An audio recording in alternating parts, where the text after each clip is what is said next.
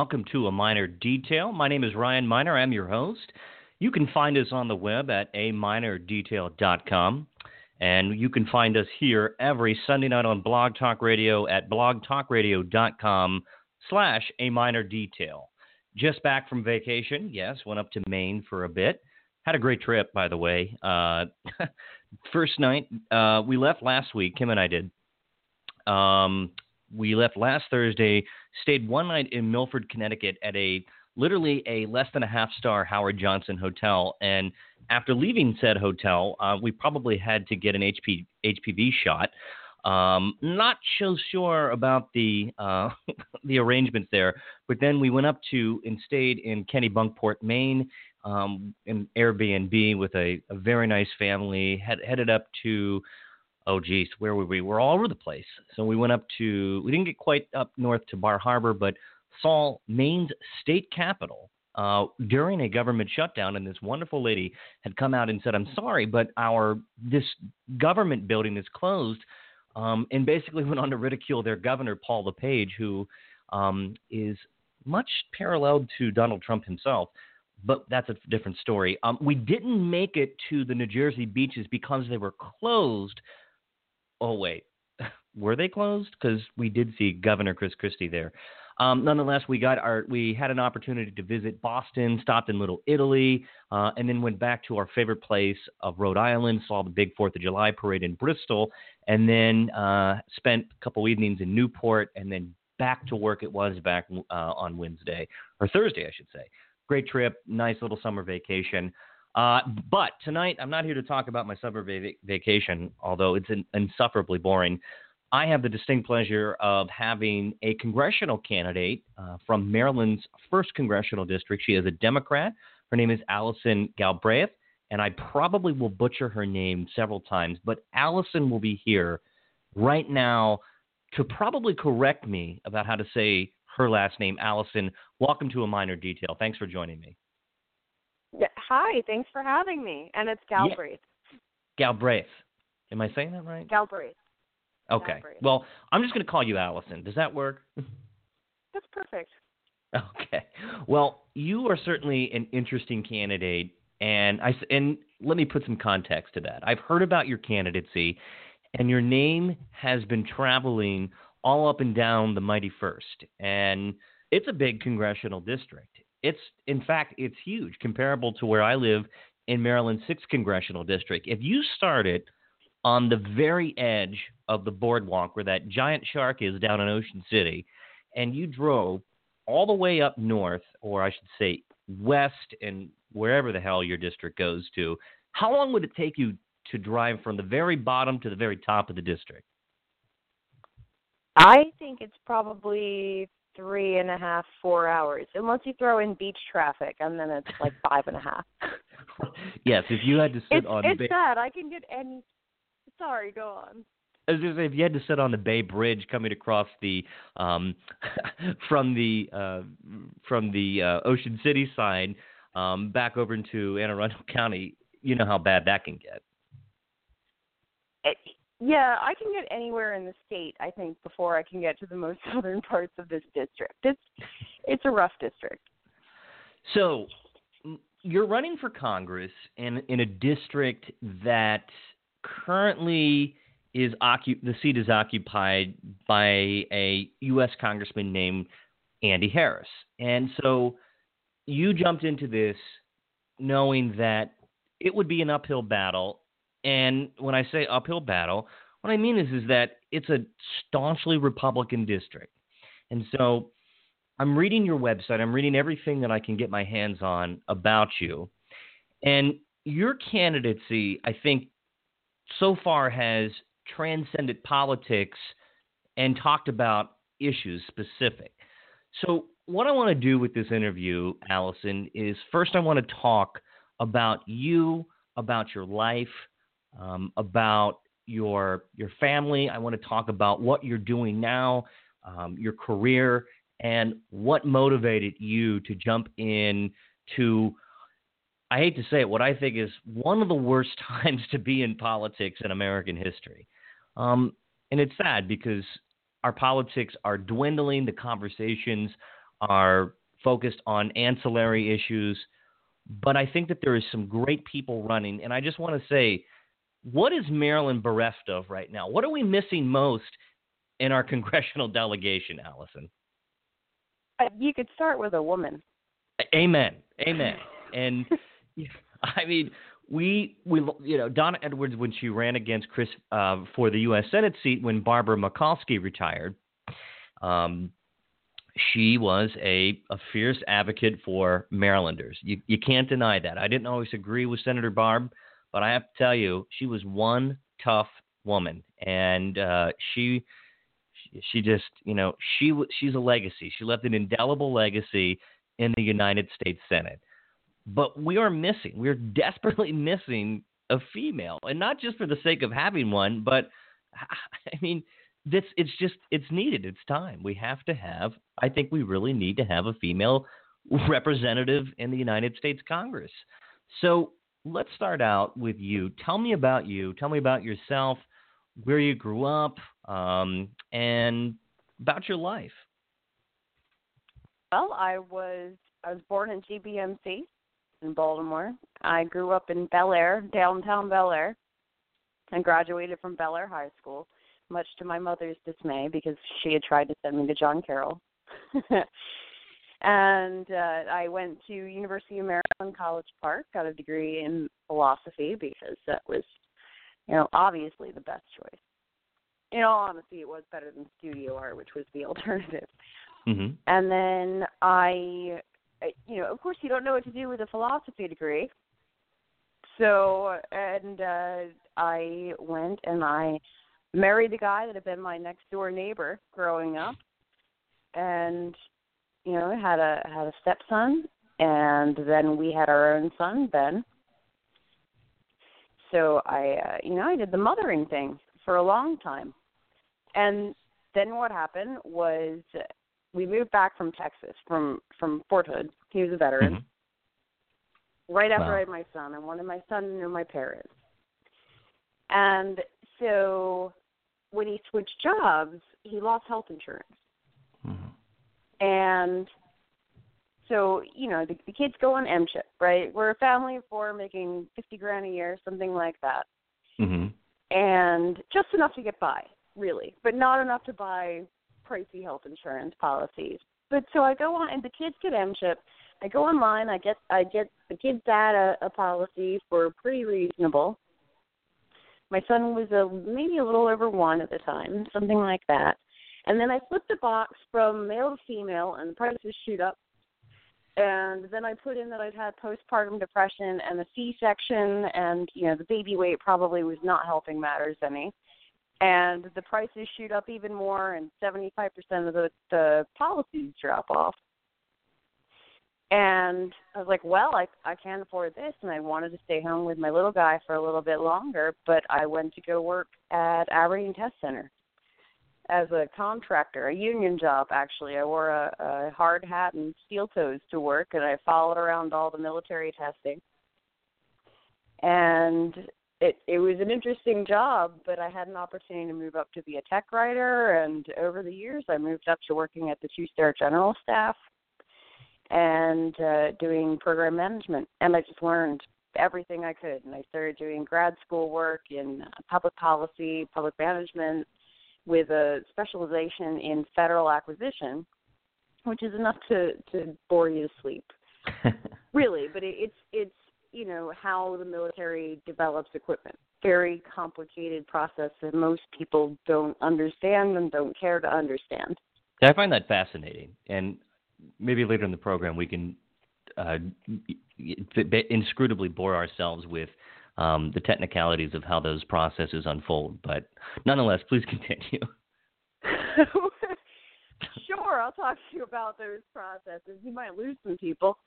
Anyway, um, no, you know, and and then I I was a contractor the whole time. I was never a federal employee. I was a contractor the whole time. There's not a lot of security there, and they tended to get paid a little bit more to make up for all that. But what was it? 2000, 2013. It was like all of a sudden both my parents were having problems walking, just in the same month. And then 2014, I was at the that whole time I was like putting my ex through school. So I'm separated now from my son's dad amicably. Everything's fine. We made a better team than we did a couple. Yeah. And uh I think it put a lot of strain on us that he was in school for so long. He went and got a bachelor's degree in mechanical engineering. hmm And I had to do the breadwinner thing the whole time, which was very stressful for me. But so anyway, um you know, I guess it was like 2014, and luckily, you know, right when he was about to graduate, so he could start working, uh, my mom started having strokes, and uh, you know, I got laid off, and this actually happens a lot to caregivers, right? Caregivers get knocked around quite a bit. People who have other responsibilities, other things that they have to address with their families outside of work. Anyway, uh, so I got laid off and I started my own business. And the reason I could do that was because of ACA and the gender rate hikes being gone and the pre existing conditions being covered. I could buy a private market policy. hmm So that was that was pretty important to me. It took me a while to to get that you know going and on its feet, and now I have a couple of clients who my time is split. So half of the time I help service disabled, better known small businesses bid on federal contracts. And that could be anything from Health and Human Services to Veterans Affairs, Department of Defense, Department of Energy, you know, whatever. You know, all those contracts are sort of structured the same, and if you know what you're looking for, then you can manage them. And the rest of the time, I sort of advise Department of Defense programs on how to do more with less. So if they have a budget cut, what do you do? If you get a big chunk of money at the end of the year, which often happens, what do you do? How do you spend it? You know, there there are problems there. And how do you expedite the processes so that you can deliver better equipment faster and at a at a lower cost? So I specialize in streamlining of all things and and I try and, and tell them how to help the soldiers and Well- give them better equipment. And you are how old, for the record? I'm 34. I look like I'm 25, but I swear I'm 34. yeah, I was I was just I was looking at some of your pictures and but you you look like you're young, you're healthy, and you're energized. And I've seen some YouTube videos that all credibly suggest that you are up for the fight. You are up for uh, a challenge. And I think of anybody who is running, I think you can bring this. And your experiences clearly clearly qualifies you to understand the complexities that ordinary everyday Americans have to deal with uh, in relation to the federal government. For instance, you mentioned the difficulties, the struggles of being a caregiver. My my mother, um, I grew up in Western Maryland, in Hagerstown, Maryland, and my pretty much my entire family's from there. And my my grandmother, she suffers from um, Alzheimer's, and she's 84. And my mom is pretty much the primary caretaker. And my grandfather is a veteran. He's he'll be 92 on July 23rd. And so you know, it's they're thank God they're in good shape. Um, but you know, struggling with Alzheimer's, um, as anyone can attest to, is very difficult. And my mom is just a real champion. And it's tough because my mom works a full-time job. She also she works for the federal government but in her spare time which is limited she's a caregiver. And it's tough on our family. Um, and it's it's been exhausting. And my mom's only 51 and like yourself she was a single mom. She raised me. Um, and you know i thank god for the public schools that i grew up in i thank god that my mom had a job in healthcare to provide for um, and then she met my stepdad, and they got married. And um, you know, we they started a small business, and it's this is the American dream. And I see that you. What really interests me the most is that you did what many people aspire to do, in that you created something of your own, and you're doing it. And then you de- decided to to jump into the world of politics. So, what was the spark? What what made you say, Allison, I have to do something. What was it? Well, so so as I said, the only reason I could start a business was because of ACA and the essential benefits, which I, I see as consumer protections, right? There are certain things that you simply can't trust a health insurance company to want to cover. And I knew I, I pay $150 less for an insurance policy now than I would have back in 2008 or 2009 when I tried to buy that private policy. That's how much of a difference as it then you know, in 10 years, I pay $150 less now so I was seeing all these things about Trump's tax plan, and I was seeing, you know, uh, Harris talking about about repeal and replace uh, ACA, and there's a third thing. Anyway, I've used them as a tax on single parents, and I don't ask for too much. I'm asking for a little protection from the corporations and the things the corporations tend to do to people. You know, but I rely on those things to have my business, and I rely on my business to pay my mortgage, and I rely on my mortgage to put a roof over my baby's head. So I need those things. I need health insurance. Anyway, after the election, I went to, I asked for an appointment with Andy Harris, and I started with his constituent liaison, who, who, for the record, is very, very nice. I really like her. Were they based and, in the Chestertown office? This is the Bel Air office that I went okay. to. Okay. Yeah, so I started in there and I wrote a letter explaining the fact that without ACA I couldn't have my own business and I asked, what are you going to do for women owned small businesses? Mm-hmm. What are you going to do to protect women? And the answer I got, you know, from from this is Mary O'Keefe, his constituent liaison.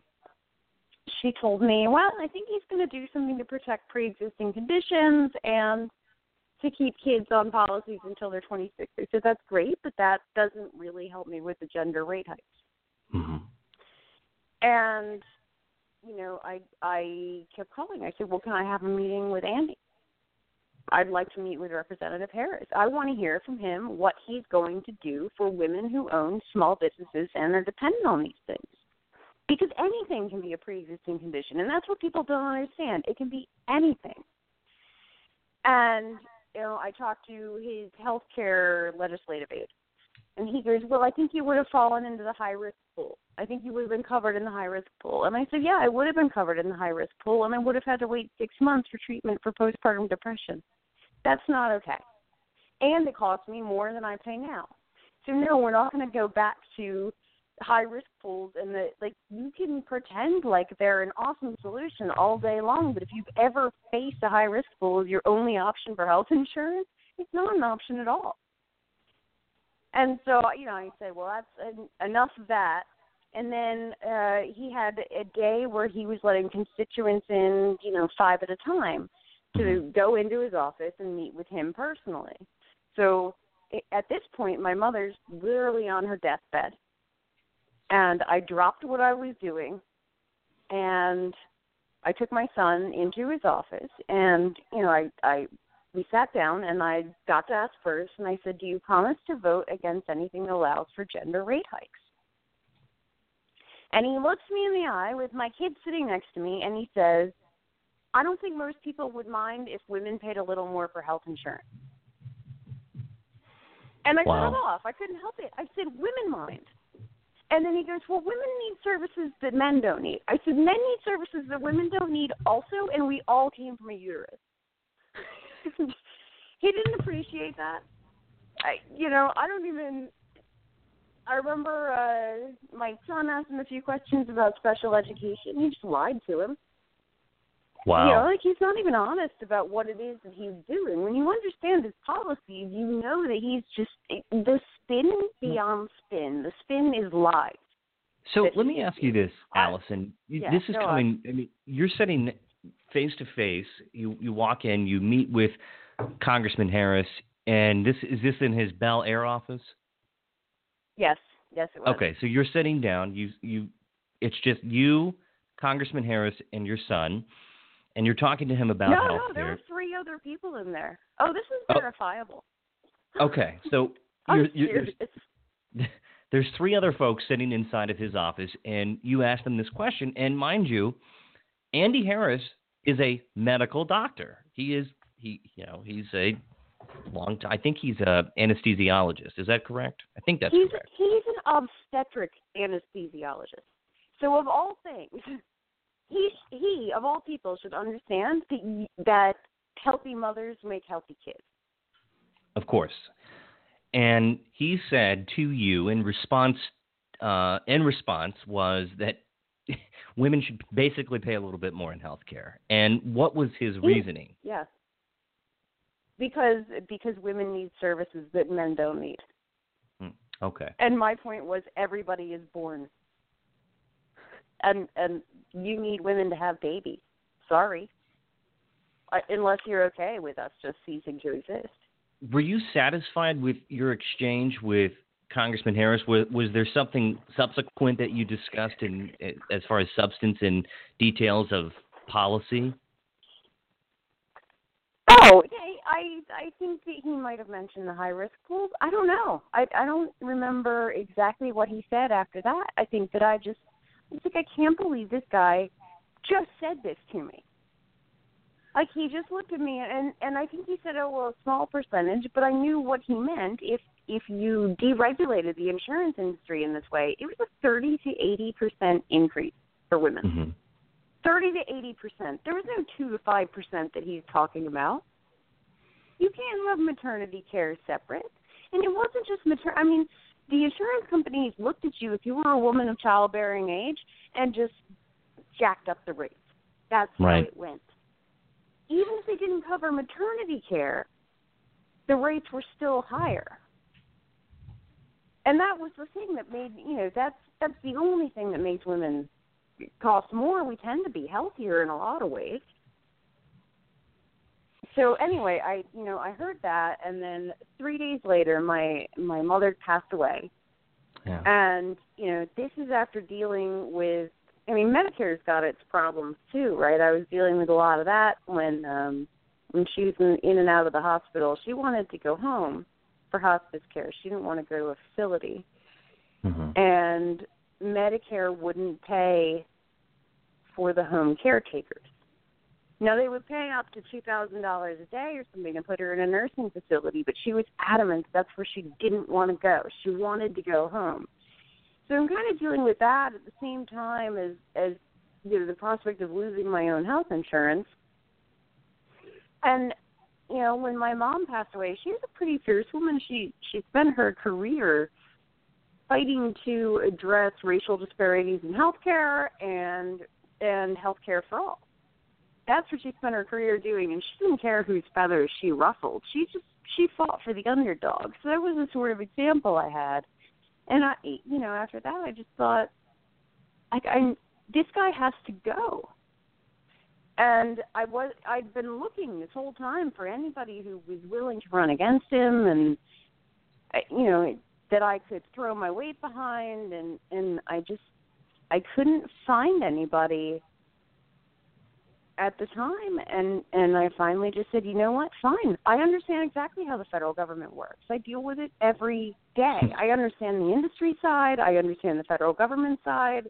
I've been all over, you know, different parts of Department of Defense, Veterans Affairs. I see how the contracts are written at all of the other agencies.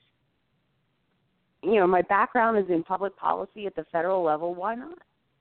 Well, I may as well run against this guy because I'm sick of the attacks on our families. I'm sick of attacks on the basic consumer protections that allow me to have a business or to live my life. If you're going to take my life away from me because you want to mess with my health care, then I think it's time that we go and we take his. Um, let's stay on the topic of the reasons why you decided to run, and then let's talk about the the official launch of your uh, your congressional campaign. Bef- prior to this, Allison, have you been involved in politics? Was is this your first foray into elected politics? Uh, yeah, it is. It is. As I said, I understand the federal government better than any other level. So I said, okay, well, this is you know feasible. But sorry, what's the rest of the question? it is my no, first. it's my first run. No, I really I just got fed up. Well, I got it fed sounds up like and decided it was we need to be protected. The the last person I thought I'd be defending my family from is the federal government. yeah, and you're a United States congressman, and I want to talk a little bit about Andy Harris. And I've I don't know Andy Harris, and you know, in full disclosure, I'm a former Republican, um, and we were sold the bill of goods that Andy Harris is the Eastern Shore, the first congressional district, you know, the dream. This is the guy. This is the guy that's going to come in there, and he is going to serve with distinction and honor, and he's going to be a hands-on representative. And you know, I, I followed Andy Harris's career, and I'm now no longer a Republican. And I, we could talk a lot about that, but this is not about me. This is all about you. Um, I left the Republican Party earlier this year, not too long ago. Um, there's no way it, def, Donald Trump is an absolutely indefensible human being. There, there's no doubt about it. Um, Republicans who are sycophants, which is most of the Republican Party, um, who find every single possible excuse to defend a deplorable human being. I mean, we're not just talking about his some of his policies, um, but we're talking about this person. And look, I am guilty of sin. You know, I'm I'm not a perfect person, but I look to my elected officials and I think this is we want a president of the United States who we can look at our children. You could look at your son Ben. I could look at my daughter Paige and our my son Josh and say, this is a man that you should want to aspire to. I can't do that, Allison. I can't do that with Donald Trump. I can't. I, And- you're you're right. My son is ten, and I I have to look at him and say, this is not a role model. This is not normal. This There's isn't nothing, how you act. No, I mean th- there is. uh, We could talk about twenty different, thirty different incidences where he has proven himself to be the man who we always known him to be, a vulgarian, a completely aloof, disinterested, um, just absolutely disgusting human being. And people say you have to give this president a chance. Don't take what he says. Don't take the tweets seriously. Um, don't take this seriously. Just watch what he does. And what he's doing is it, it just it, every single day a headline is horrifying. And people I look like like Andy Harris, who is it's fine to be conservative. And Allison, in full disclosure, I would consider myself a very staunchly libertarian person. Um, I, I, you and I probably have more agreements than we what we do disagreements, and we'll get into that. But I, I can tell you that when it comes to civil liberties, there's no wiggle room for me. I'm sorry. I am a fierce proponent of defending, protecting, and upholding our Constitution's Bill of Rights. Um, and when you lash out at the press, and when you call journalists who risk their lives every single day around the world as fake news, I am not going to take it. I'm just not. I'm going to fight back. When you threaten to open up libel laws so that Donald Trump, which is his MO, is to sue people and lose and embarrass himself, uh, things like that, you know, when doing what I do, blogging, radio, it, it's horrifying that our very institutions of democracy are under attack by the person who is charged with the responsibility of maintaining them. And Andy Harris is a loyal foot soldier. He is a loyal foot Right. soldier He in he this movement. all of it, all of it, and and and you know, Trump, I guess I see as it's hard to explain. He lied to people. He- yeah, He he's a to people. I pathological liar. He wanted change, right? But okay, people like Andy Harris, he's been in the government long enough to know this isn't right. Right. I would expect, you know, and you'll you'll hear. It's interesting how heroes shift after the election, right? Because I I've never. And now I don't care too too much about party. I'll I'll look at people from either side, and if they're doing something right, I'm willing to applaud them for it. But you know, you you I have a lot more respect probably for Lindsey Graham, for John McCain, for that type of of conservative than I really did before. And you know, you they're not afraid to call them out when something's not right. That's right. They're they're not afraid to because integrity isn't a sometimes thing. Right and wrong, you know, yeah, there are gray areas, but sometimes there's wrong. And what I don't expect to see is my congressman apologizing for it or making excuses or better yet, just saying, "Oh, like ignore Russia in your backyard." That's fine. Do, do you no, think that if you if you can't see that this is wrong and you can't do something about it, because Congress is there as a check and a balance. If you're not going to do your job, you need to go. do you These think that guys Andy are not. It's, uh, okay, go on. Do I think Andy?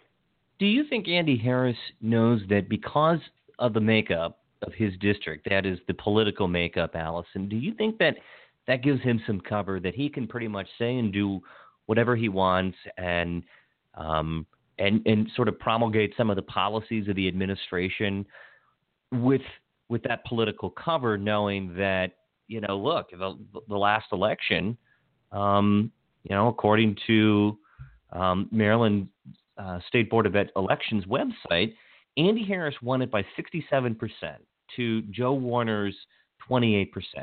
You know, 242,000 votes. in it's conservative area. Um, you know, you cross that Chesapeake Bay Bridge, and it's a pretty conservative place. So he has that political cover.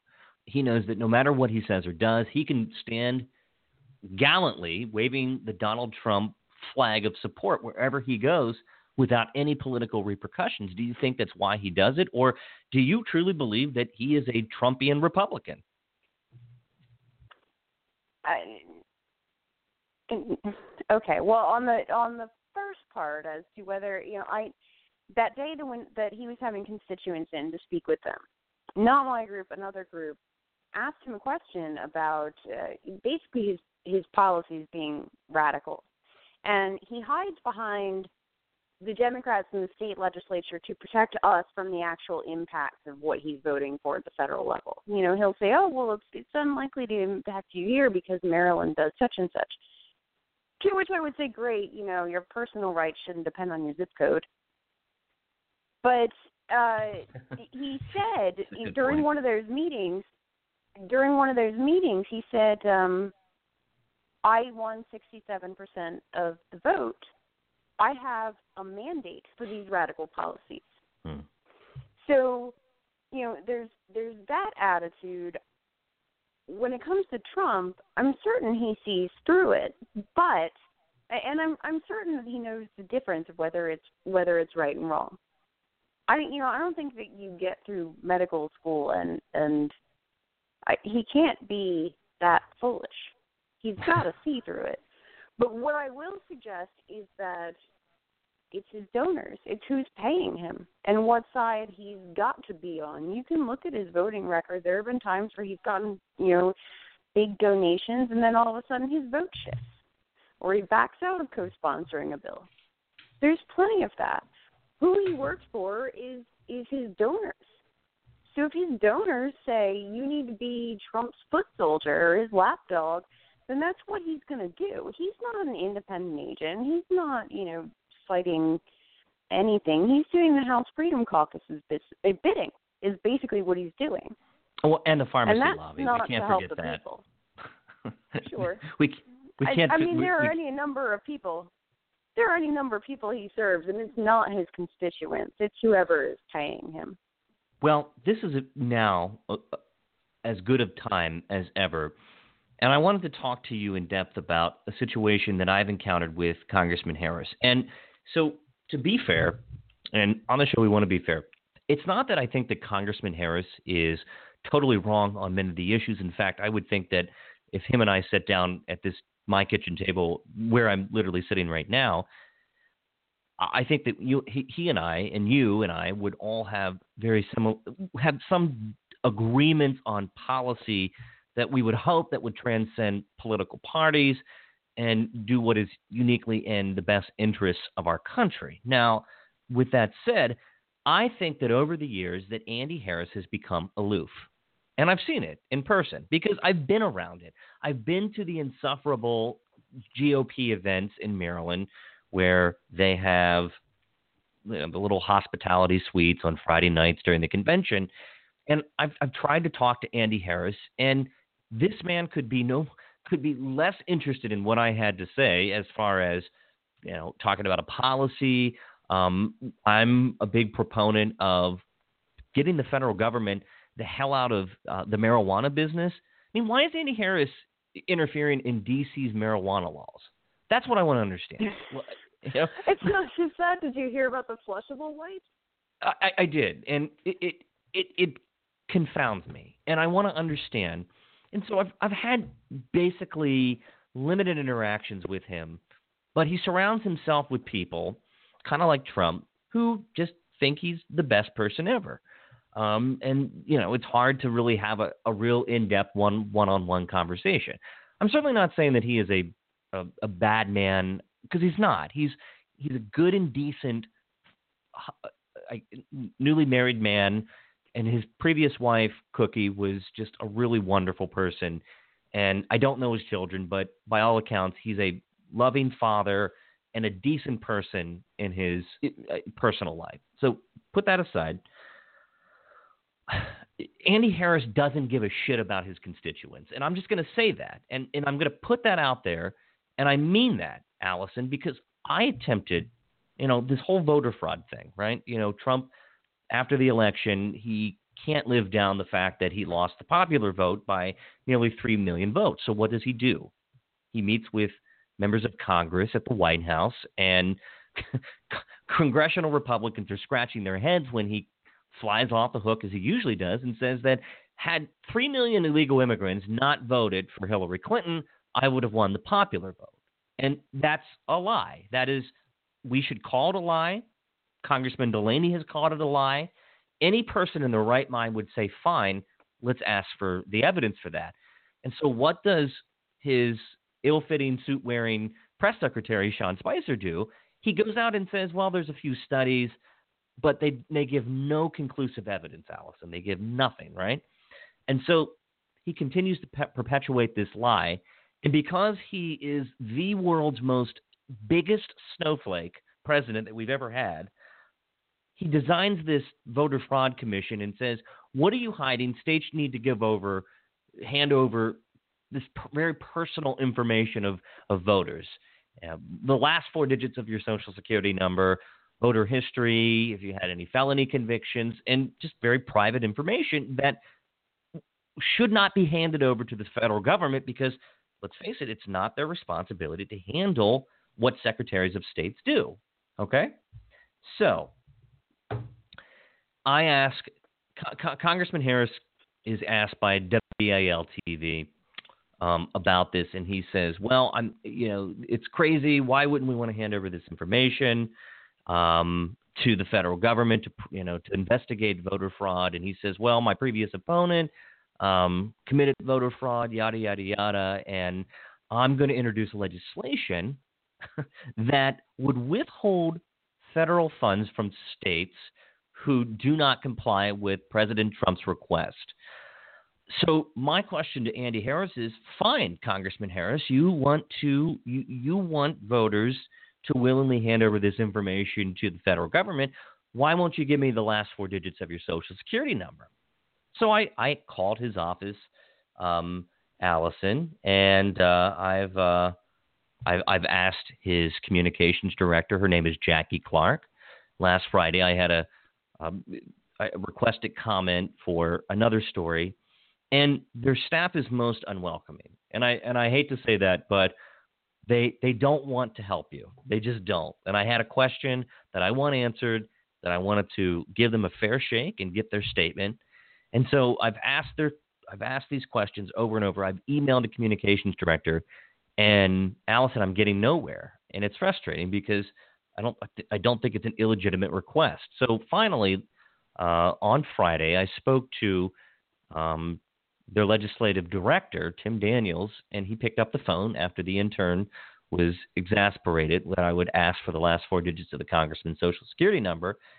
And we had this long conversation, and basically he insulted me, he patronized me, he said, Well, did you really read a copy of the Chris Kobach's letter to the states? Of course I did. I had a letter in my hand. And he said, Well, you know, our interns, you've exhausted the, their knowledge base, and we feel harassed by your questions. Verbatim. That's what was said. We, and he used that term harassed. And I asked him, I said, Well, can, you know, I was, know, I, and I was so shocked, Allison. I said, how dare you? How dare you try to say that a constituent asking questions of a United States congressman, of which my taxpayer dollars pay his salary, your salary, and everybody in that office, how dare you insinuate that I am harassing you with these questions? This is your job. And he's like, well, Mr. Miner, blah, blah, blah. That's not what I meant. And it just, it pissed me off so much, Allison, that they don't care. They just don't care. They don't want to ask they don't want to answer tough questions. And I still haven't gotten a response from the congressman's office. I mean, what do you make of this situation? I would say it's not the first time where he thought it was okay to subject everybody else something different than what he deals with or what he wants for himself and his family. And that you know, that's just not the kind of representative that I want. I I think that, you know, if you would if you can't uh if a law is good enough for us, it ought to be good enough for everybody. So if he expects us to turn over our information, then he should be turning over his. He yeah, can put that be, right online. Mm-hmm. Yeah, and I mean, I want. He's yeah. he's not. He's not. It's um, you know, he's he just he lacks integrity, and he's not doing what's right. I think people, most people, are not aware of it. You know, he's he's happy to take away my health insurance, which is the thing that allows me to own my business. But at the same time, you know, he freaked out when he had a 28 28 day gap in his, and said he'd never seen it. Or he's happy to undermine the public schools that my kid attends, but he's never sent his kids to one. Mm. He's completely out of touch. So, so you know, I would I would suggest if he doesn't know what it's like to be one of the little people, then maybe he shouldn't be in that job. Because in your he bio, he doesn't sympathize with anybody. I agree. I mean, he's aloof. He just, I, I, I can't understand it, and I, it's it's a poor reflection of his leadership. And so I, I, you know, I don't know if Congressman Harris has any future political ambitions above being a United States congressman in Maryland, but I, I, just don't see him as a valuable representative of the people, especially for issues that I care about, liberty issues. He's not been a friend. And there are people that continue to vote for him because he has an R next to his name. And Allison, let me ask you that question. You, you're you're fighting a, a real battle here because – you're a Democrat running in a predominantly Republican district. How do you reach these people who feel similar sentiments that you and I have just shared? How do you get to those Republicans to say, hey, Andy Harris is not representing you, and look beyond my party, look beyond the, the little letter next to my name? How do you get to those people? You know, it's a matter of talking to them. And I've told a lot of people if I could be running as the party of, of critical thinking or, you know, fighting for the underdog or, or whatever, that that's where I would be. But we're in a two party system, effectively. I got to pick one or the other. And I'm, you know, in a Republican primary, I'm never going to go to the guy's right. Not going to happen. And so the people that turn out in a Republican primary, that that that's who you need. So you know, it's it doesn't matter to me. Party doesn't. I don't care. I don't care. That's not what it should be about. Most of us can agree people should have health insurance. Most yeah. of us can agree our kids should have a good education. Most of us can agree our privacy is not for sale. Most of us can agree that we don't want corrupt government officials those things I think, aren't that complicated. It's the it's the Democrat branding that I need to get over when when it comes to moderate Republicans. But I I do have I have moderate Republicans, I have independents, I have Bernie Democrats, I have Hillary Democrats, I have libertarians, all donating to the campaign and all working on the campaign. And I talk to all of these people about the issues. So I think it's just a matter of getting information out there and letting people know what Harris is voting for and what he's effectively doing. Because when you listen to his or when you read his press releases, he's he's lying to you. Wow. Basically, he won't tell you what he's actually voting for. Or he says, "Oh, it's going to be great. You know, it's going to drive down the cost of health insurance." Well, it drives down the cost of health insurance because you just kicked the most expensive people to insure out of the market. That's why it drives it down. But he, he doesn't mention things like that. We so, need to inform people, but but most people are more concerned about whether they have like bologna in the fridge for their kids' lunch tomorrow to be you know paying attention to politics or what Harris is doing. Some probably don't even know that Harris is their rep, and just fill you know circle that box because he's got R next to his name. Well, this is what I hear on even in Western Maryland, where where I grew up. It's a it's a very conservative area, and, and there's nothing wrong with that. I'm just saying that it's it's geographically conservative. You know, Garrett, Allegany, Washington, portions of Frederick, and then where I live in, in Montgomery County, it's not so much. Um, so, what I have a, what I'm concerned is that they people say, "Are you for Trump?" Yes, fine, you're good at my book.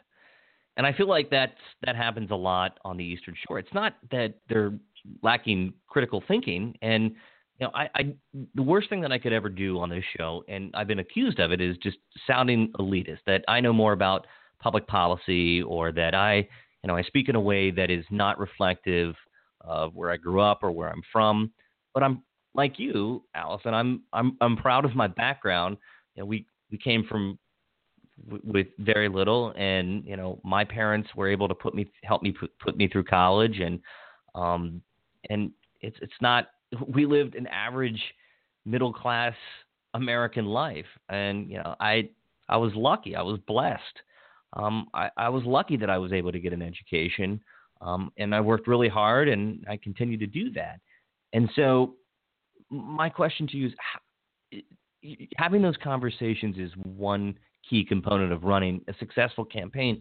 But you got to break through to these people who say, you know, Trump is doing this great job you have to break through the people on a local level. Um, you know, when you're standing down in Chestertown, or when you're when you're standing in Easton and having those conversations, you show up to the Waterfowl Festival, you go to Chestertown Days, and you know you're standing on the boardwalk of Ocean City um, on in October, and you're talking to the people that are going to their jobs, and you know you're going over to Kent County. Um, there's some people that are really struggling, but they keep voting for Andy Harris. Why is that? I think they don't know what he's doing. And in terms of of Trump voters, like I don't I don't care. Some people get, you know, they'll get they'll get mad. I think it's reasonable to get mad that that people did that that they but I it doesn't matter to me. That's all in the past. What we're talking about is what we're going to do in the future. We can put a rep in there now who understands what it's like to actually be one of the people who's impacted by these policies. And I would suggest that from a healthcare standpoint, Trump is probably less dangerous than Andy Harris. I think well. that's the kind of message that you need to have with those people. You know, this guy is happy to shut down your rural hospital. He knows it will happen. He's been told it will happen. And he ignores it. This guy knows that District 1 relies on Medicaid and he wants to cut it. And he'll not even tell you that it's a cut because fuzzy math. But what he's doing is taking away the things that people depend on to live their lives.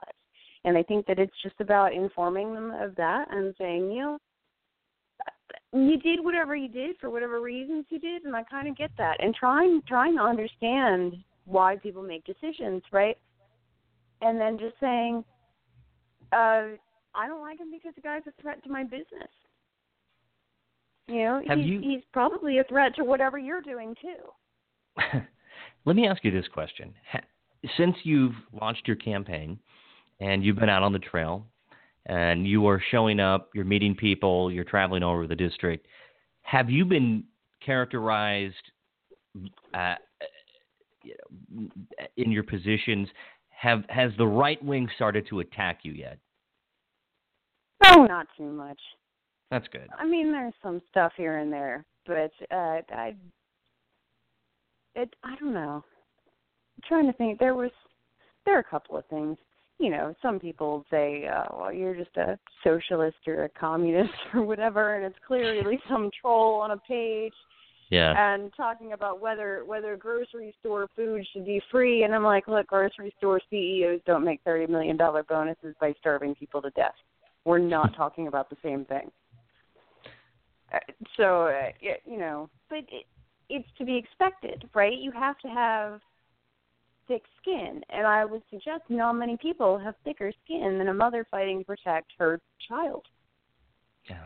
and fighting to protect the the way of life they can offer their child. I mean that that gives you a lot of fortitude, I think, Well, because I nothing agree. is more important to me than my son and his well-being. And there's so many other people who, whose lives and their children are under attack from these policies, and people just don't they don't understand it. I mean, if it were really about states' rights and liberty and things like that, right? The the actual values the actual conservative values. If that's what Harris were voting for, I'd be I'd be sort of well, okay, you know, like I said, I don't think certain things should depend on zip code, and I don't think that some things can be left up to industry without consumer protections in place, without having some you know catastrophe Right. occurring. But on the other hand, you know, liberty, right? Our privacy, marijuana. Who cares what you're doing as long as you're not hurting anybody? Amen. And Amen. if that's what they were actually doing, if that's what they were actually doing, I would leave it alone. But that's not what they're doing. They're they're picking and choosing which values they want to vote for and when and why. And when Um, you look I- at Harris's votes, it's well, did the Koch brothers tell me to do this? But yes, probably. Okay, well, let's go interfere in wherever. Or oh, DC wants to, to legalize marijuana, and but the pharmaceutical industry is working on some synthetic version, so doesn't want it readily available on the market. Well, sure, go to town with DC's right. so go ahead and go ahead It's and shield for yeah, big pharmacy, Andy, and that's exactly what he does. He is in their back pocket, and whatever they tell him to do, and when they cut the check, that's how Andy votes. And so that's why you will see Exactly. Andy Harris in the back pocket of trying to infringe upon the District of Columbia residents' individual liberties when he doesn't belong in it. And that's what gets me about most Republicans. I, I'm a fierce libertarian. I, I mean, truly, I, I am. I believe in. I, I believe that government should be limited as much as possible. But like you, I understand that there has to be protections in place. And I do believe that most things can be accomplished, and this is where we might disagree. That I, I truly believe that the free market is something that we shouldn't take advantage, or that we should be taking advantage of each and every day, and small business owners do it.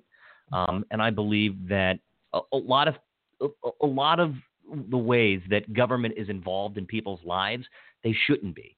But on the flip side of that coin, Allison, Andy Harris also wants the government to be involved in your bedroom and your social life. Why does Uh, Andy Harris? exactly, exactly, to the detriment of us and our and our kids long term. And not only that, but these budget cuts. You know, you can talk about you can talk about the deficit, and their approach might cut it now, like this year's spending. But ultimately, if you yank out the the foundation that's allowing people to be successful in life, good education, right, or health care, all of these things. Sure, maybe you don't spend on it right this minute, but if you don't want people to be on public assistance, then give them the foundation that they need to support themselves. You can't take all of these programs and expect everything to be all hunky dory. Because not everybody, it's not a level playing field. Some people are starting from behind. What he wants to do is make sure that they stay there, not that you can can take care of yourself. It's not about like you work hard enough and and you'll get there one day. You know, maybe you will. Most Yeah. likely not if you're not given the skills that you need from the beginning and it's not the kid's fault. It's not a kid's fault where they were born, but they all deserve an, an opportunity in life. I, I I don't know what you asked me anymore. That's okay. um, we, um, you know, being that we're on internet radio here, um, I have people can call in if they have any questions for you. The number to the show is area code six four six seven one six five nine seven one. Um, and you know, moving forward, let me ask you this: you know that it's going to take, and this is the dreaded question. You know, it's going to take a lot of money to do this campaign, and it, folks I'm sure I've, I've I've read stories that people are donating. You know, in fact, very top of your website, you said help kickstart Allison's campaign. Commit to donate eighteen dollars a month to become a founding member. Are you raising money? Yeah, a little bit. I mean, we need more, right? These congressional races aren't. They're not easy. Andy's already got over a million dollars. Sure. Just he's just sitting on it. Mm-hmm. So, you know, probably because it's got several different media markets in the district. Uh, there are some things that we can do well for pretty cheap. You know, I, I think that we're we're doing all right in social media, things mm-hmm. like that. Um, and and we can have a ground game. You know, we can have a lot of volunteers. We have a tremendous amount of volunteers, but you know, there are some things that still they just they take money. I do need people to donate. Yeah. And if you're listening, your website is AllisonForCongress.com. To the right of your page is a big donate button. And if you click on that button, um, you can donate as much as you want. I think up to, there's a certain amount. I don't remember what it was. Um, it's, it's twenty twenty seven hundred. If anybody's feeling really generous. twenty seven hundred dollars exactly. Um, so let's talk. You are elected to Congress and you assemble your team and your staff, um, what what priorities specifically, when you get into a, into Congress, would you like to focus on? Well, a lot of things just need to be protected, right? Civil liberties, things like that, and ethics would probably be one of my one of my bigger concerns, right? Not anti-corruption Mm-hmm. You're never going to get the best for the people when you have people, you know, taking money from the industries that they're regulating. A huge amounts of money from the from the industries that they're regulating. And so I think that we need campaign finance reform, things like that. And and um you know, but another another one of my big pushes would be for family leave and not just you know not just maternity leave. We need maternity leave, but in order for women to have an equal playing field, we need paternity leave too, and that's better for the men. That's better for the children. I mean, children whose fathers spend time with them early in their lives, years down the line, there are still positive impacts of that. And society's not setting it up so that parents, new parents, can spend enough time with their kids. And and nobody's benefiting from that, right? The flip side of that is elder care. How difficult it is to maintain a job when you have aging parents that you might need to care for, an aging relative or a disabled relative. People need to have work life balance. Nobody wakes up each morning and is like, wow, you know, I just, I wish I could work 70 hours this week. you know, work is not the be all end all you a hard day's work should give you enough to have a, a happy personal life too. Uh, yeah. So the caretakers' rights are part of that. The employees' rights and employer and, and workers' protections, they're being attacked and cut back. They need to be strengthened instead. You need a higher minimum wage. You need to make sure that your workers are being taken care of. You need to make sure that people have safe working environments and and that it's not just all on the backs of everyday Americans. You don't need this huge, huge divide where you know one or two percent of the of the country has fifty percent of the wealth. Let's talk about some of your upcoming events. Where where can people find you? Where do you intend to be, and where will you be selling the message? I think what's hmm. What do I have coming up? I'm all over the place. And I look at my calendar day to day. Uh Chalice Festival on the 19th. Oh, I'll be there. That'll be fun. And you know, I don't know. I would have to look at my calendar. But we're working to put the calendar onto the website so that anybody can look for it, or at least put out a weekly email or something like that if you sign up for the mailing list, so that you know mm-hmm. where I'll be. Oh, Wednesday Wednesday night, um, Baltimore Help Desk, I believe. Hmm. Okay. Uh, Um, yeah, I don't I don't remember any of the details beyond that. And so let me ask you this Sorry. question. Uh, that's okay. Uh, among among elected officials in Maryland and elsewhere, what's the reaction to your candidacy? Have have you been endorsed? Have um, some of our other members of Congress or U.S. senators have they started to back you or give you any support in uh, any sizable way? I, you know, they're nice to me. They'll talk to me. Uh, Jamie Raskin in particular is is really great, and you know, he'll uh, he sat down and talked with me, and he's very friendly. I'm waiting on appointments with some of the other reps, and um, I, you know, we'll see. I I don't expect a whole whole lot, at least before the filing deadline hmm Sure. and uh, you know for various reasons.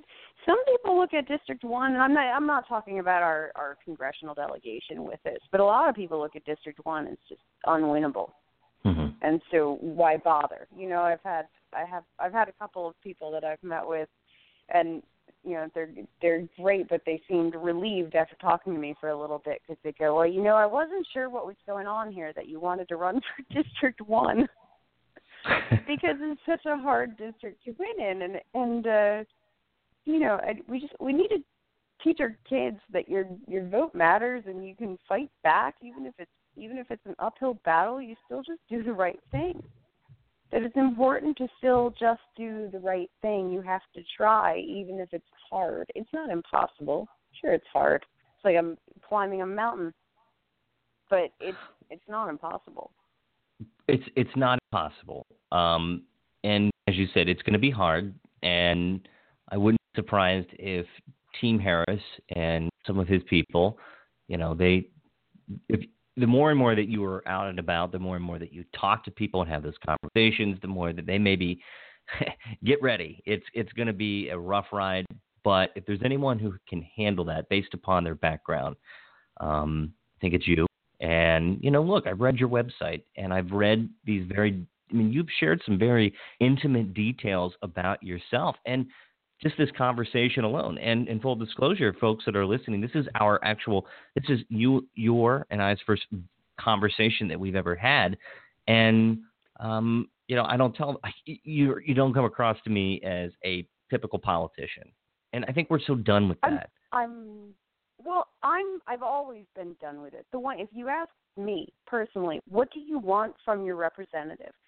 Firstly, I want somebody who's going to fight for me. But if they're not going to fight for me, I want them to be authentic and I want to know what's going on with them. I don't ever want somebody to look me in the eye and say, "Yeah, yeah, I'll take care of that," and then proceed to do nothing. Mhm. I don't want to be lied to by my representatives, and so I would not want to lie to somebody else as their representative. I think that the people deserve better. And and you know, the other thing is that if people want to find out these things about me, they'll find them out. Of course they will. They're, it's not that hard. It's not that hard to figure out that, you know, my parents have been sick or this or that. I'll just tell you because they're Yeah. what shaped me and they're what made they're what made me who I am and they're what gives me an understanding of what it's like to to have these problems in your life. I- you know, I- it, a, I have a lot of life experience that that I think would make me a good representative. It's not just that I understand how the federal government works; it's that I understand how the federal government needs to work for people to protect them, to give us a better life, to give our kids a better life, a better future, a better tomorrow.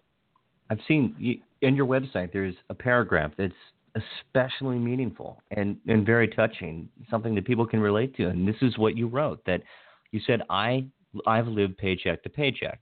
I've faced job uncertainty. I've been laid off. I've experienced sexual assault. I've also sued and won. I've been treated differently in the office because I'm a woman and know many suffer much worse every day. I'm a home- homeowner. I purchased my current home using an FHA back loan and the previous one using a VA back loan. I've watched loved ones become addicted to painkillers and lost friends to the opioid ed- epidemic. I've been part of the caretaking decisions for my disabled mother, know how sickening it, sickening it is to debate what is and is not covered by Medicare or insurance companies, while making critical healthcare decisions and participated in difficult end of life decisions. You've just described there, Allison, what real people do and handle and go through every single day of their life. People have lived paycheck, paycheck to paycheck. I know I have. I faced job uncertainty, and I have been laid off before. And I know what it's fear. It is fear that overcomes you. Geez, I don't have a job. Where's my income? Where's my next car payment going to come from? You know, am I going to be able to afford basic life necessities? I've I've had times in my life where you know I'm not proud that you know you've had to stretch fifty bucks for a month. It's not easy.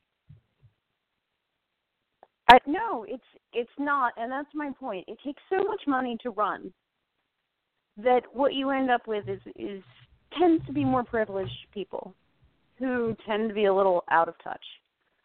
I'm saying I get it because I've been there. And as a single mother, I can't I can't drop all of this. I can't stop working. You know, I have to work. I have to pay my mortgage. But I, I understand the problems that people are facing, and I think that life ought to be easier for all of us. Certainly, it shouldn't be attacked by the federal government, our way of life because they want to they want to let the corporations do whatever they want. If you had an opportunity, if you were face to face with Andy Harris right now, what would you tell him? I would say bye, Andy. I'm done with you. no, I gave him a chance. The guy could have told me. The guy the guy could have simply fought for women owned small businesses and I'd probably be minding my own business right now. I, I mean that was the biggest thing for me is is are you going to protect my business? Are you going to protect the one thing that allowed me to stand on my own two feet while I dealt with my parents being sick, while I dealt with a divorce, while I dealt with my you know having to raise my kid and having to pay my mortgage and having you know being being laid off, right? You want to take that one thing that I fought so hard for?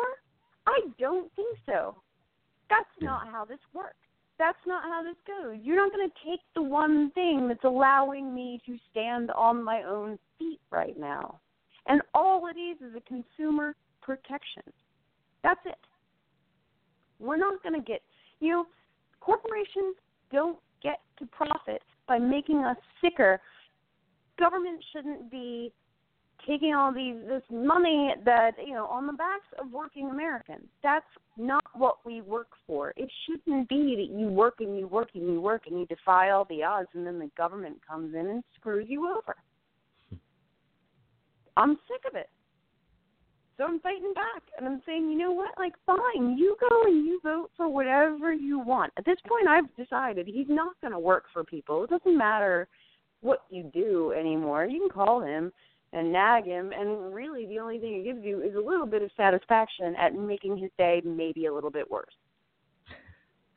Um, but he's not going to do anything different. He's going to do what he's going to do, which is to vote for the money that that in his pocket. You know, that's so all. My what I'm looking for, and my congressional represented representatives, Democrat, Republican, is to get engaged and truly stand up to this administration.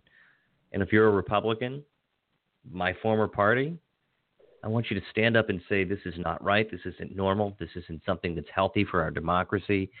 And to stop, you know, just poo pooing this Trump thing and to stand up to the president. I mean, there's, let me, let me give an example. There's a congr- potential congressional candidate running in Maryland's 6th congressional district who's already out on Twitter. You know, he's like 38 followers or something, and he's saying, "Well, I, you know, if if somebody doesn't stand 100% with the president, and if I don't, st- you know, you, you don't, if you're a Republican, and you don't stand with the president, then you're worse than a Democrat."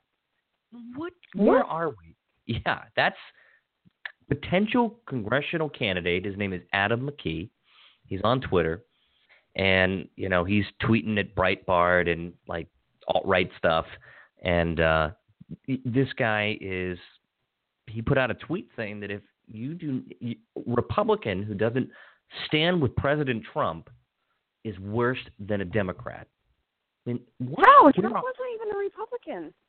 I know, and that's the funny thing is he's been all over the map. He's never had any held convictions, um, and it's it's just stuff like that that's just so silly. Yeah, the one thing that made me feel better about the whole thing was, well, he's come out in favor of universal health insurance before.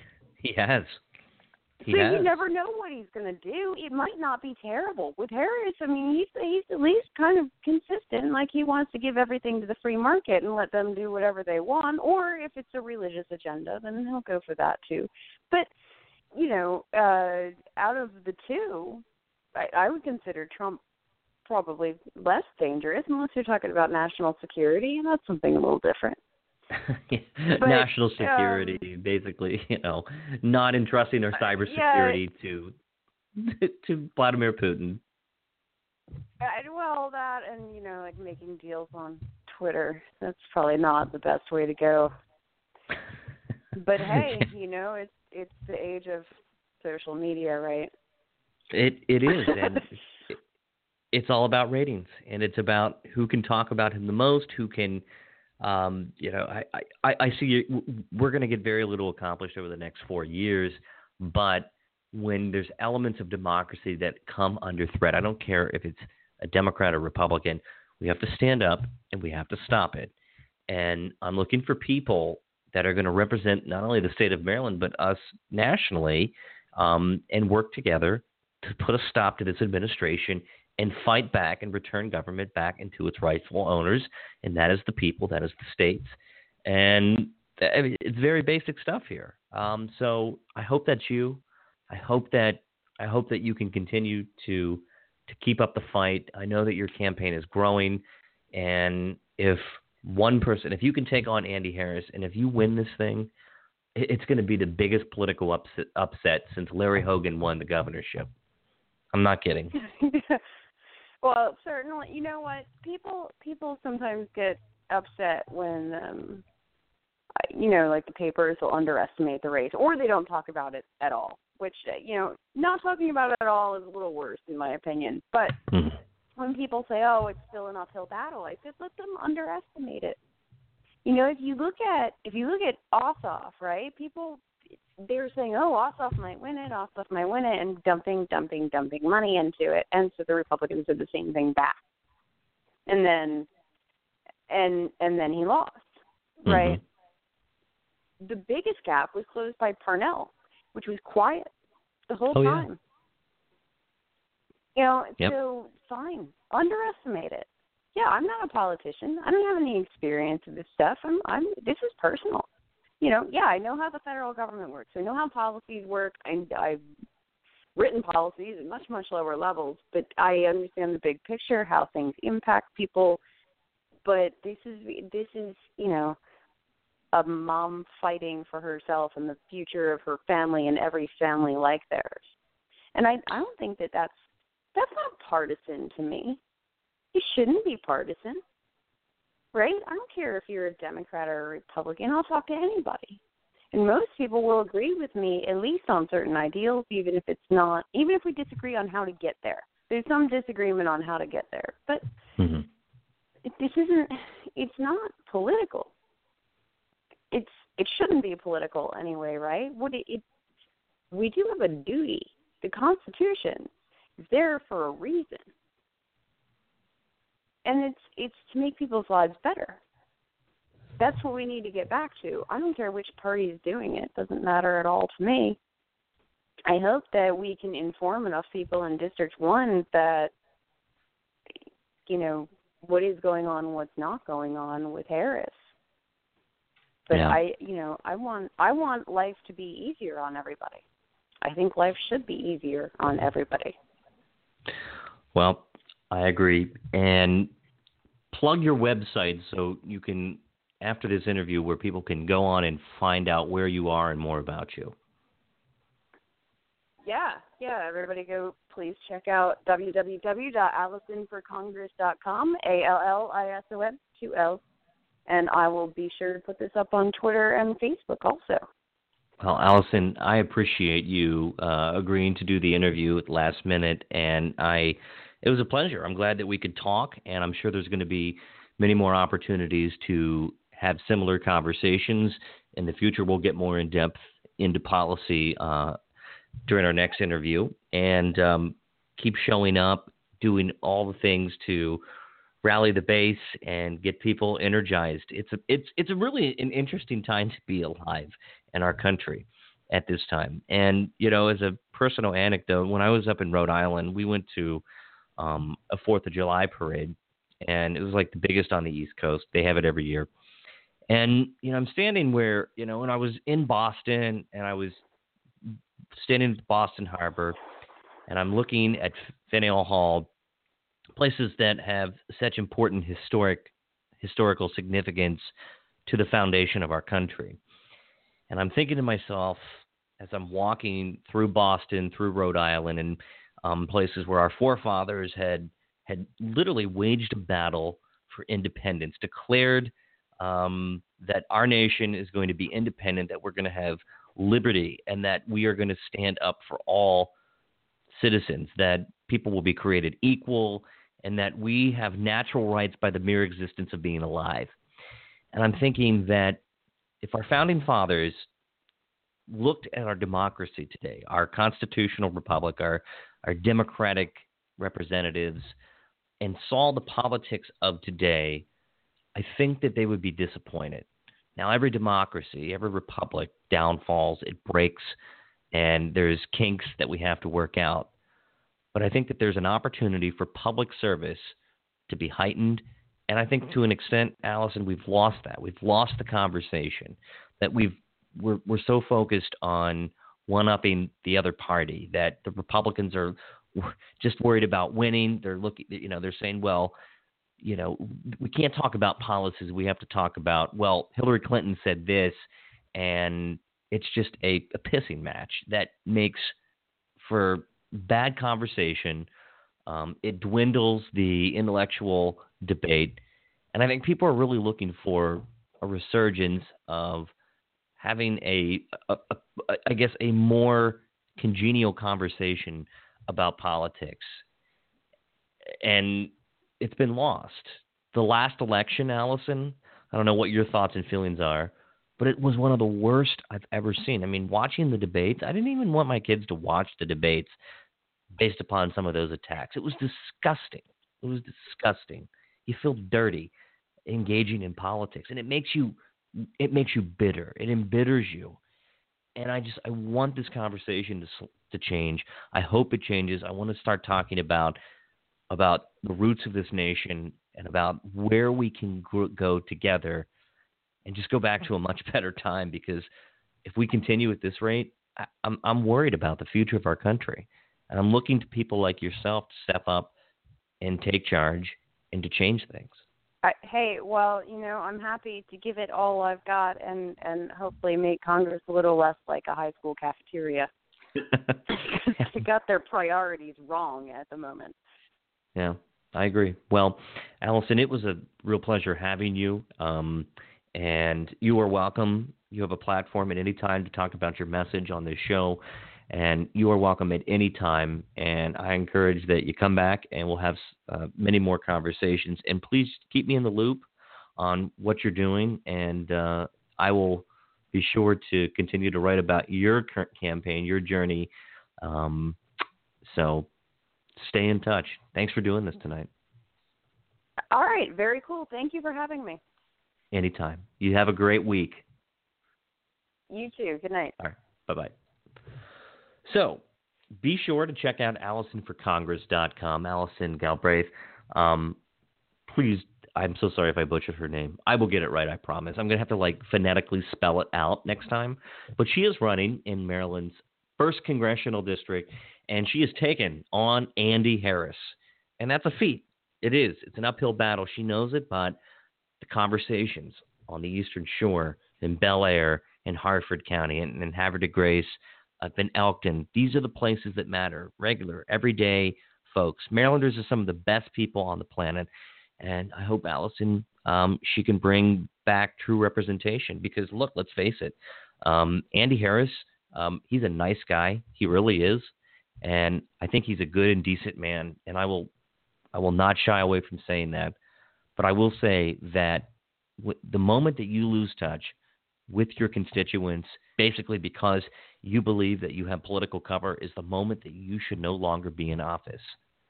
And whether it's a Democrat, another Republican, Andy, somebody needs to say, Andy, you have to get with it. You have to start paying attention to constituents.